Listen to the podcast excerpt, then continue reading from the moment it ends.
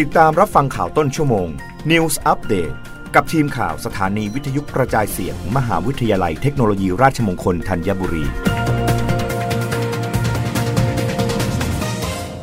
รับฟังข่าวต้นชั่วโมง โดยทีมข่าววิทยุราชมงคลธัญบุรีค่ะกรมการค้าต่างประเทศวางแผนการทำงานปี 2566 เดินหน้าผลักดันสินค้าเกษตรสำคัญ ข้าวมันสับปะหลัง เตรียมลุยหาตลาดเพื่อเพิ่มรายได้ นายรณรงค์ภูลพิพัฒน์อธิบดีกรมการค้าต่างประเทศเปิดเผยถึงแผนการทำงานในปี 2566 ว่า ภารกิจสำคัญที่กรมการค้าต่างประเทศจะเร่งขับเคลื่อน คือการผลักดันสินค้าเกษตรสำคัญ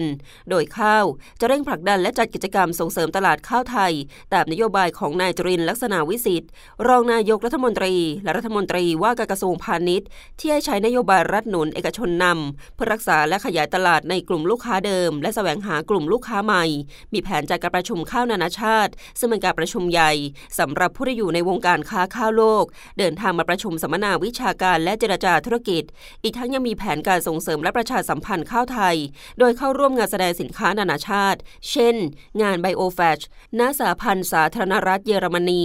งานกราฟฟู้ด2023ณสหรัฐอาหรับเอมิเรต งานฟู้ดเอ็กซ์2023 ณ ประเทศญี่ปุ่น งานไชน่าอาเซียนเอ็กซ์โปครั้งที่ 20ณสาธารณรัฐประชาชนจีน และงานไฟฟู้ด 2023ณประเทศออสเตรเลียสำหรับสินค้ามันสับปะหลังมีแผนขยายตลาดเดิมคือจีน ตลาดเก่าเน้นยุโรป และตลาดใหม่เน้นตุรกี นิวซีแลนด์ อินเดีย เกาหลีใต้ ญี่ปุ่น อินโดนีเซีย ฟิลิปปินส์และซาอุดีอาระเบีย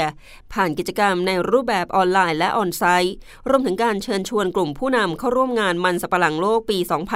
2566 ณ จังหวัดนครราชสีมา ในช่วงเดือนกุมภาพันธ์ 25 2566 และยังมีแผนเร่งผลักดันการส่งออกพลาสติกชีวภาพ โดยตั้งเป้าหมายการส่งออกผลิตภัณฑ์แปรรูป และนวัตกรรมจากมันสำปะหลังไปยังต่างประเทศมูลค่าไม่น้อยกว่า 1,000 ล้านบาท ในปี 2567 ซึ่งมีสินค้านำร่องคือ thermoplastic starch และผลักดันการส่งออกแป้ง flour มันสำปะหลังปลอดกลูเตน ไปยังตลาดที่มีศักยภาพ เช่นสหภาพยุโรปและสหรัฐ รับฟังข่าวครั้งต่อไปได้ในต้นชั่วโมงหน้า กับทีมข่าววิทยุราชมงคลธัญบุรีค่ะ รับฟังข่าวต้นชั่วโมง News อัปเดตครั้งต่อไป